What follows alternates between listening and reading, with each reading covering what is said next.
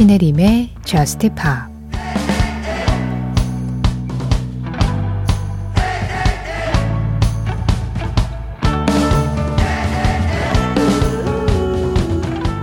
나와 함께 달아나고 싶다면 내가 아는 은하계까지 태워줄 수 있어. 우린 그 리듬에 빠질 거란 예감이 들어.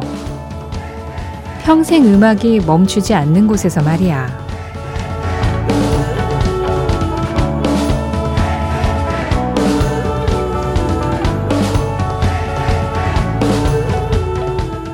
Levitating 두아 리파의 노래로 신혜림의 Just Pop 시작합니다. 신혜림의 Just Pop 시작했습니다.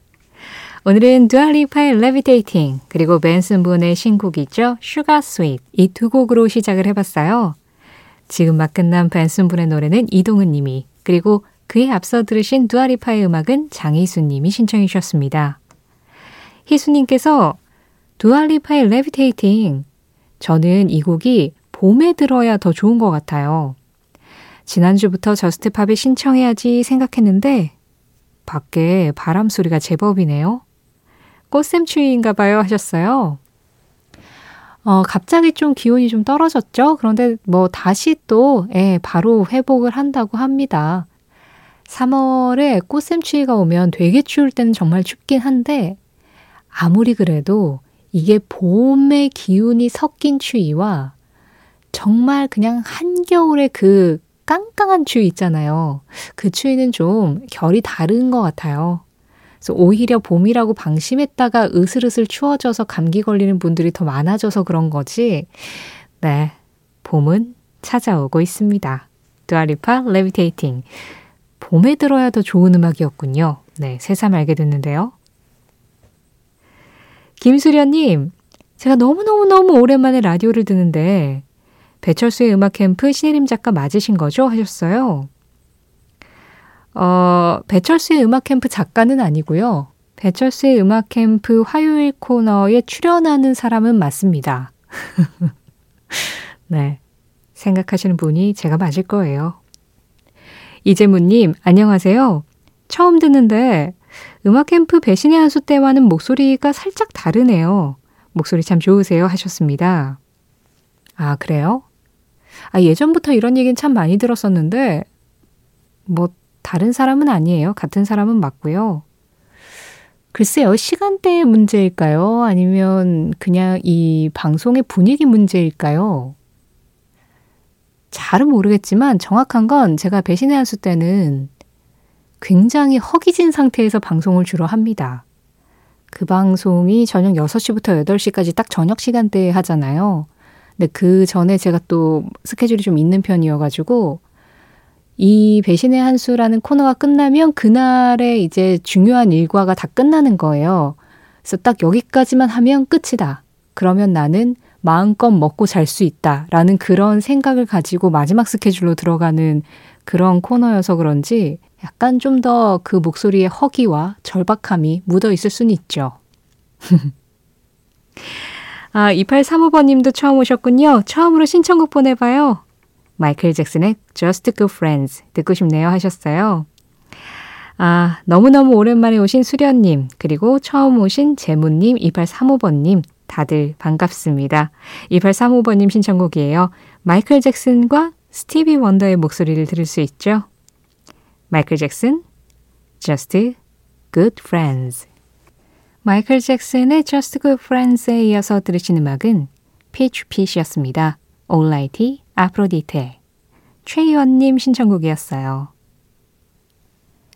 신혜림의 Just Pop 참여하는 방법 안내해 드리겠습니다. 문자 참여는 방송 진행되고 있는 새벽 1시부터 2시 사이에 받고 있어요. 문자 샵 8000번으로 보내주시면 됩니다. 짧은 문자에 50원, 긴 문자와 사진에는 100원의 정보 이용료 들어가고 있고요. 스마트 라디오 미니로 들으실 때 미니 메시지 이용하시는 건 무료예요. 신혜림의 Just Pop 홈페이지 사연과 신청곡 게시판 항상 열려 있습니다. 뭐 24시간 언제든지요. 여기는 로그인만 하시면 이용하실 수 있으니까 언제든지 생각나실 때 편하게 이용해 주시고요. Just Pop 공식 SNS도 있습니다. 인별그램 MBC Just Pop으로 들어오시면 그날그날 방송 내용 피드로 정리해서 올리고 있고요. 가끔 제가 그냥 필 받을 때 사진 한 장 그냥 띡 올려두고 막 이러기도 하고요. 예, 방송에서 미처 못 들려드린 보너스 트랙 같은 예, 30초 정도 나가는 음악도 올릴 때도 있고요. SNS에서 재밌게 놀고 댓글로 간단하게 참여해 주시는 것도 가능합니다. 어, 김남영님께서 굉장히 유명한 재즈의 명곡을 신청해 주셨습니다. Take 5. 1959년에 발표된 음악이었죠. 내부 그룹의 쿼텟의 연주로 이제 세상에 알려져서 정말 많은 재즈 뮤지션들, 재즈 연주자들이 이 테이크 5를 연주를 했고 그래서 이 멜로디가 음, 제목이나 뭐 연주자 이름을 정확하게는 알지 못해도 우리 귀에 한 번쯤 맴돌았었던 예, 그런 멜로디로 기억이 되고 있을 텐데요. 이 음악 뉴욕 재즈 트리오 버전으로 신청을 해주셨어요. 뉴욕 재즈 트리오는 굉장히 작명이 명확하죠. 뉴욕에서 활동을 하겠죠. 네, 뉴욕 재즈 트리오니까. 그리고 트리오겠죠. 피아노, 베이스, 드럼으로 재즈 연주를 하고 있습니다. 사실 이런 유명한 재즈 연주곡 같은 경우에는 누가 연주를 하느냐에 따라서 그 느낌이 좀 달라지기도 하잖아요. 클래식도 마찬가지고. 그래서 그 연주자들의 소화력이라는 게 참 중요한데 이 뉴욕 재즈 트리오는 택 5를 어떻게 소화했는지 들어보시죠. 뉴욕 재즈 트리오입니다. Take 5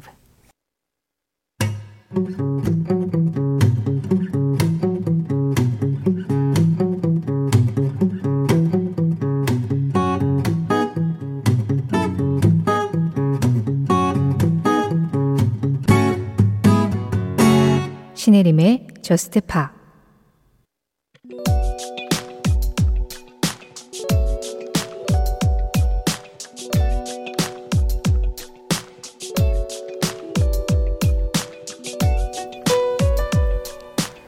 노래는 원래 1972년 스코틀랜드 그룹인 더 서덜랜드 브라더스 밴드가 가장 먼저 세상에 내놓은 곡이다.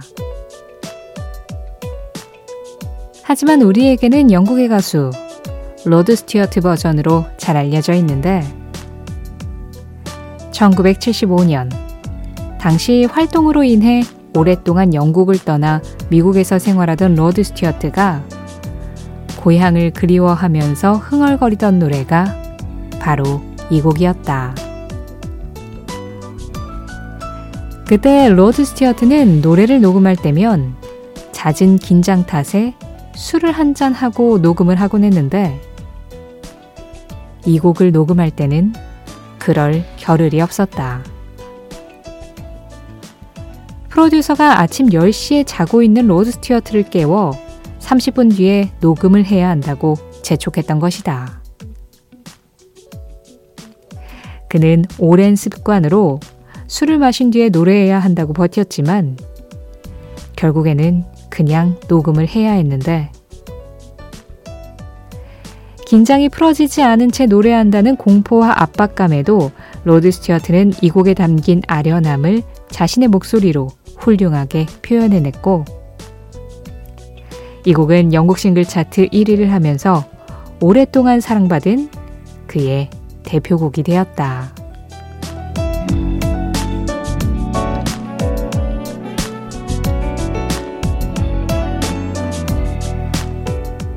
이 노래는 무엇일까요?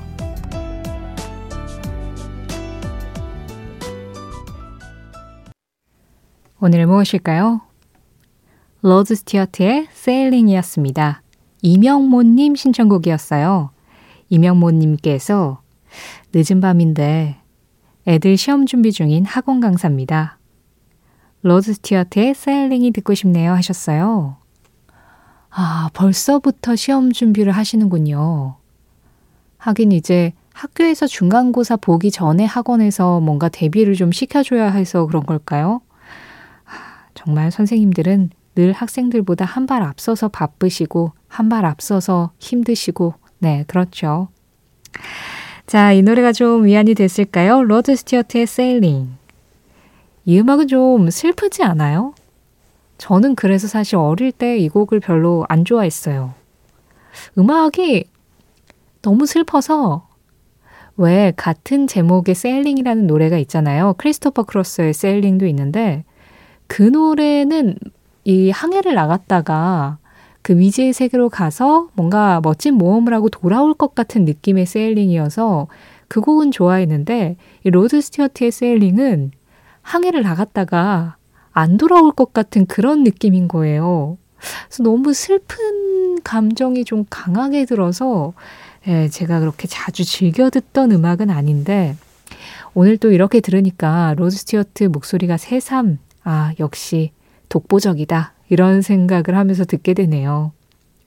그 얘기가 참 재밌죠. 로드 스튜어트가 항상 녹음할 때 술을 한 잔 하고 긴장을 싹 푼 상태에서 녹음을 했었다는 거.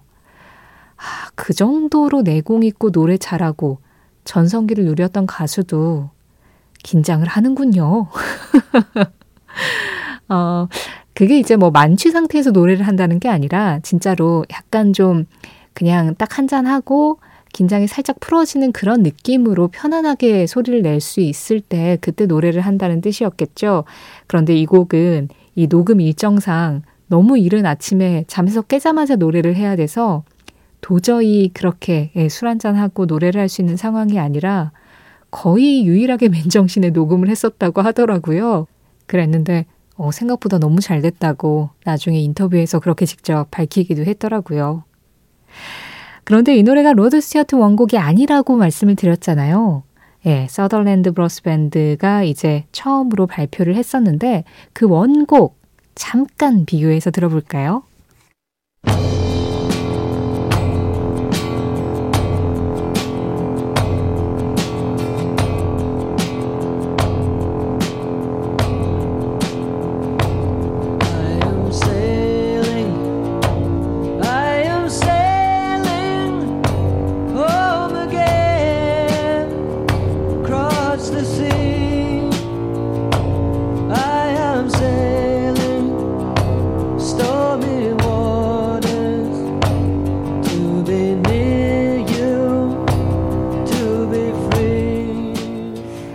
스튜어트의 셀링이 뭔가 좀 슬픈 항해, 이제 다시 돌아올 수 있을지 없을지 기약할 수 없는 그런 항해를 떠나는 느낌이라면 이 세일링은 좀 대항해 시대에 어디 정복하러 가는 그런 느낌도 좀 있죠.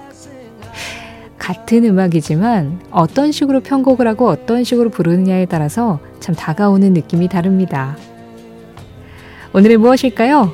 로드 스튜어트의 세일링 이명모님 신청으로 함께 들어봤어요.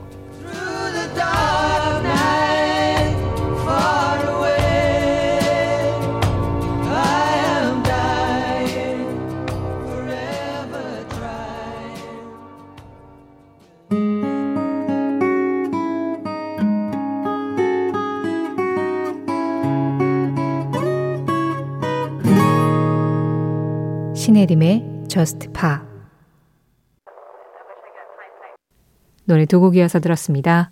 지금 막 끝난 이 노래 쌍문동 영화 동아리 투 도어 시네마 클럽이 불렀어요. Lucky 김유덕님 신청곡이었어요.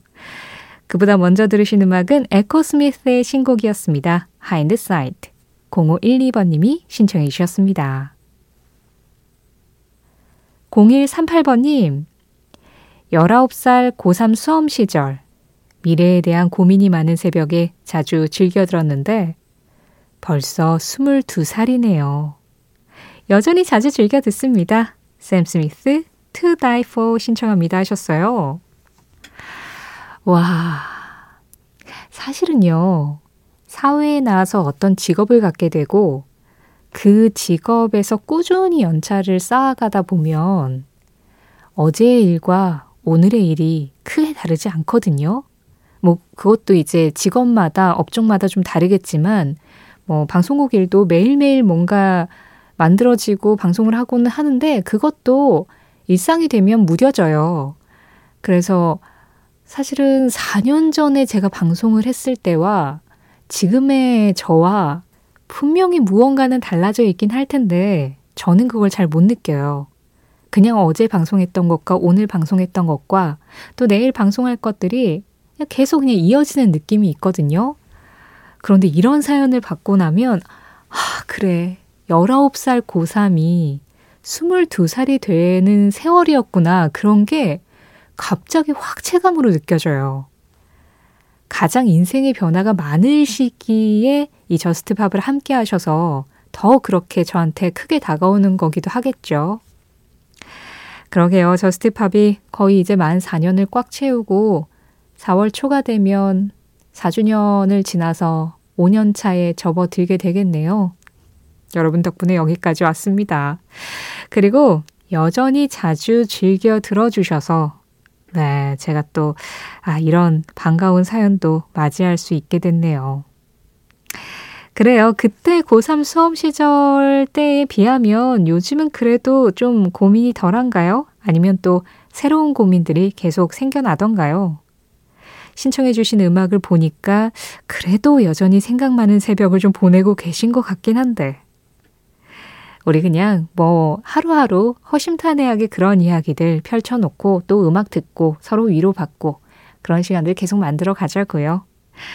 올해 애청자 0138번님 신청곡입니다. 샘 스미스, To Die For. 이어지는 노래 IDCHE78님이 신청해 주셨습니다. 위노나 옥, Lonely Hearts Club. 용감하다는 것은 당신이 실패했을 때 영원히 실패하지는 않는다는 사실을 아는 것이다. 라나델 레이 라나델 레이의 한마디에 이어서 들으신 음악은 9028번님 신청곡이었습니다. Happiness is a butterfly. 오늘 전해드린 라나델 레이의 한마디는 신혜림의 Just Pop 공식 SNS 인별그램 MBC Just Pop에서 이미지로 확인하실 수도 있으세요.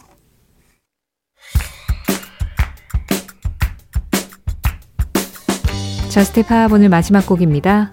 지금 흐르고 있는 프란츠 퍼디난드 Send Him Away 이 음악 전해드리면서 인사드릴게요. 지금까지 Just Pop이었고요. 저는 신혜림이었습니다.